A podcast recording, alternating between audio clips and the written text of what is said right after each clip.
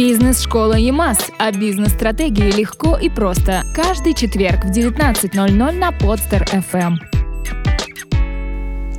Добрый день. Меня зовут Андрей Креда, я возглавляю Евразийскую школу менеджмента и администрирования, также известную как бизнес-школу ЕМАС.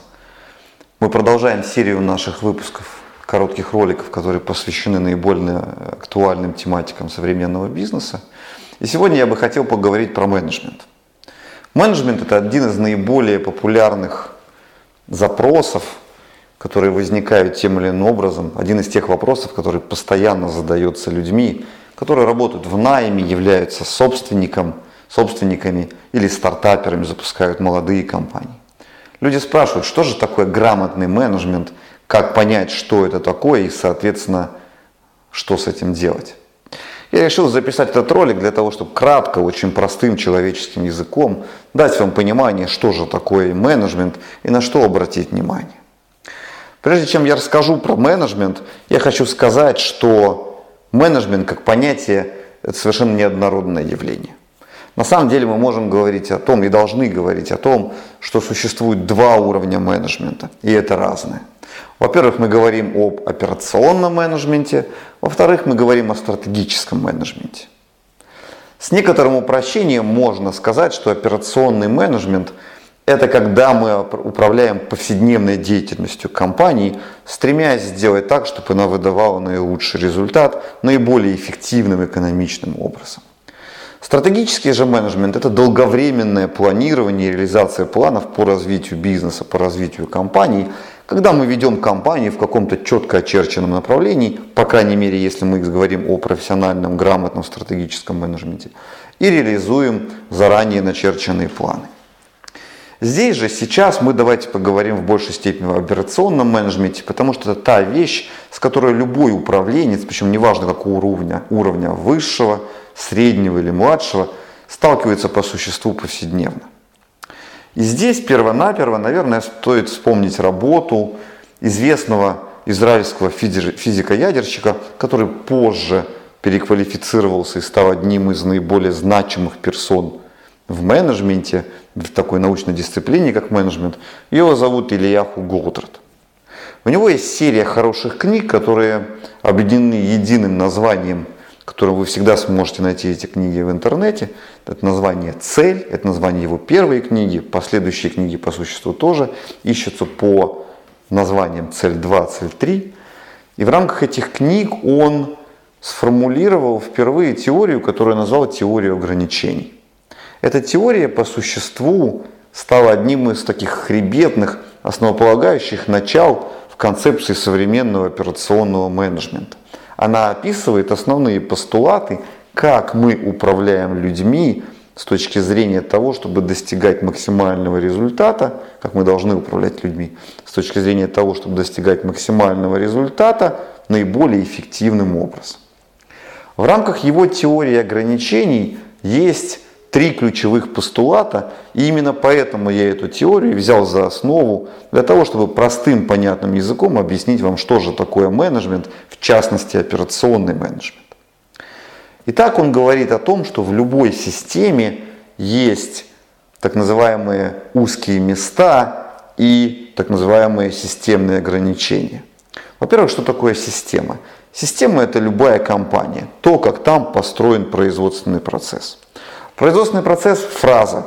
Не должен вас смущать, не должна вас смущать, потому что любая компания, которая занимается бизнесом, любой, кто зарабатывает деньги, это производственник. С точки зрения менеджмента мы все являемся производителями.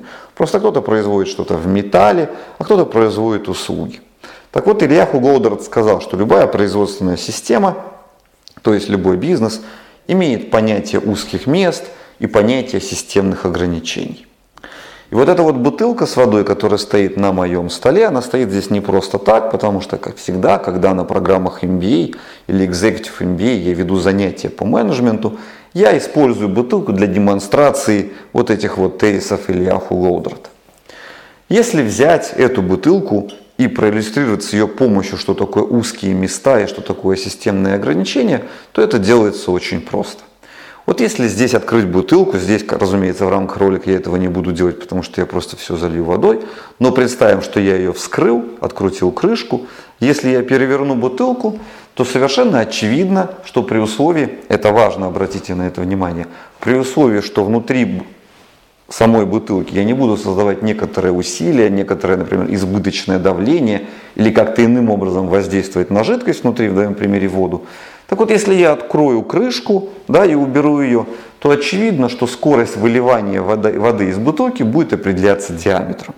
Проще говоря, чем более узкий диаметр горлышка у данной бутылки, тем медленнее будет выливаться вода из этой бутылки. Вот это вот диаметр горлышка применительно к этой производственной системе бутылки, которую я держу в руках, называется узким местом.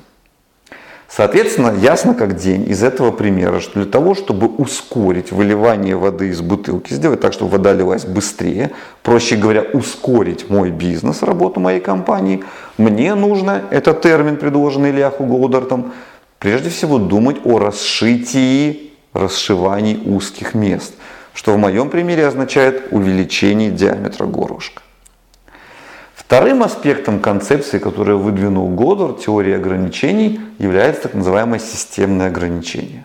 Совершенно очевидно, что если мы говорим про вот эту вот бутылку воды, если она имеет объем тары 0,5 литра, то при условии, еще раз вернуть к предложенному тезису ранее, том э, отсутствии некого избыточного давления внутри тары, сюда влезет не более чем пол-литра воды. Вот объем тары в этом примере является системным ограничением. Соответственно, в рамках теории ограничений, когда мы говорим про операционный менеджмент, то есть про усилия управленца направлены на то, чтобы повысить производительность системы и сделать это наиболее эффективным образом, то предложен очень простой, понятный, но при этом крайне эффективный алгоритм, который, к сожалению, большинству управленцев не знаком и поэтому они совершают множество ошибок, которые выливают в огромные финансовые потери. Алгоритм, исходя из моего примера, надеюсь, стал для вас очевиден. Когда мы говорим о какой-то производственной системе, и нам нужно повысить ее производительность, сделать ее работу наиболее эффективной, мы должны сначала искать узкие места и расшивать узкие места, и лишь затем, когда мы убедились, что мы расшили все узкие места, мы должны увеличивать, снимать системные ограничения. Когда у нас есть некоторый конвейер, и там поочередно стоят станки, которые выполняют определенные операции, совершенно понятно, что общая скорость работы конвейера будет определяться скоростью работы, внимания, самого медленного станка. Абсолютно не нужно, и это ошибка, которая, тем не менее, из-за неграмотности совершается повсеместно, да, абсолютно не нужно управленцу в данном случае менять станки устаревшие на более современные и быстрые до этого самого медленного станка или после этого самого медленного станка, потому что если изначально не будет заменен вот этот один единственный самый медленный станок, общая скорость работы конвейера ни разу не увеличится. Поэтому, когда мы говорим про то, что шагом первым является расшитие узких мест, речь в моем примере с конвейером означает, идет именно о том, что перво-наперво нужно найти тот самый медленный станок. И перво-наперво нужно заменить его на более быстрый, именно этот станок. И лишь после того, как ты его заменил на более быстрый, искать новые узкие места, то есть другие медленные станки до этого станка или, соответственно, и после. Соответственно, затем, вторым шагом, после того, как ты расшил узкие места, ты уже должен думать о системных ограничениях. То есть, когда ты достиг максимума пика производительности системы, ты уже должен думать о повышении ее производительности. Например, в моем примере с бутылкой, увеличение объема тары. Что же такое менеджмент, помимо уже проговоренных расшития узких мест и снятия системных ограничений? Это еще одно важное обстоятельство, которое уже всплыло в моем рассказе с бутылкой – Вспомните, когда я говорил о том, что и рассказывал вам, что такое узкие места и системные ограничения, я несколько раз повторил, что мой рассказ сопровождается условием, что давление внутри бутылки, а равно какие-либо иные действия внутри бутылки не совершаются. То есть давление остается прежним, и я ничего не делаю с жидкостью внутри бутылки. Я просто расшиваю узкие места и снимаю системные ограничения. Возникает вопрос, а можно ли увеличить скорость выливания воды из бутылки с такими же узкими местами и системными ограничениями, как сейчас? Предположим, у компании нет денег на расшитие узких мест, нет денег на снятие системных ограничений. Ответ звучит «да, безусловно, можно». И эта деятельность тоже является частью операционной менеджмента, менеджмента, вдобавок к уже озвученной работе с узкими местами и системными ограничениями. Что можно сделать с жидкостью внутри этой бутылки для того, чтобы с теми же самыми узкими местами и системными ограничениями она выливалась быстрее? Можно сделать две вещи, и это будет тоже частью эффективного менеджмента. Первое, можно давить на жидкость, которая находится внутри. Можно давить на людей, которые работают с компанией, чтобы они работали больше и усерднее, создавать, нагнетать избыточное давление. Очевидно, что в этих условиях вода будет выливаться быстрее. Второй вариант – можно не давить, можно ввести эффективные бизнес-процессы, по-умному построить работы внутри компании с этими же узкими местами и системными ограничениями. Например, применительно к бутылке водой, я сейчас не могу вам показать, потому что я залью весь стол, но вы можете это показать, этот фокус детям. Если вы закрутите воронку, и жидкость будет по воронке крутиться внутри бутылки, затем, когда вы откроете колпачок, я вас уверяю, что вода, закрученная в воронку из этой бутылки, выльется значительно быстрее, нежели вода в обычном спокойном состоянии.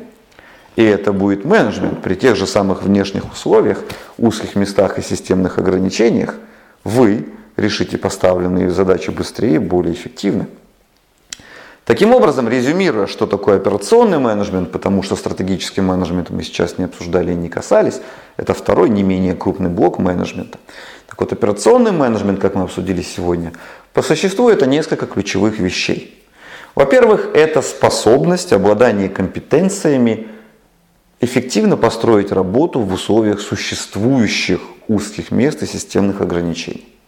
Во-вторых, когда ты уже построил эту работу, наладил ее наиболее эффективным образом, это деятельность по последовательному снятию узких мест и расшитию, расшитию узких мест и снятию системных ограничений. Вот это вот чередование, налаживание работы в пределах существующей системы, расшитие узких мест – и снятие системных ограничений с целью наращивания производительности системы, то есть какое количество продукции она выдает, и наращивание ее эффективности, чтобы она это делала наиболее эффективным образом, это и есть операционный повседневный менеджмент. Надеюсь, мне удалось предельно просто с примером, да, в качестве примера приведения этой бутылки разъяснить вам, что же такое операционный менеджмент.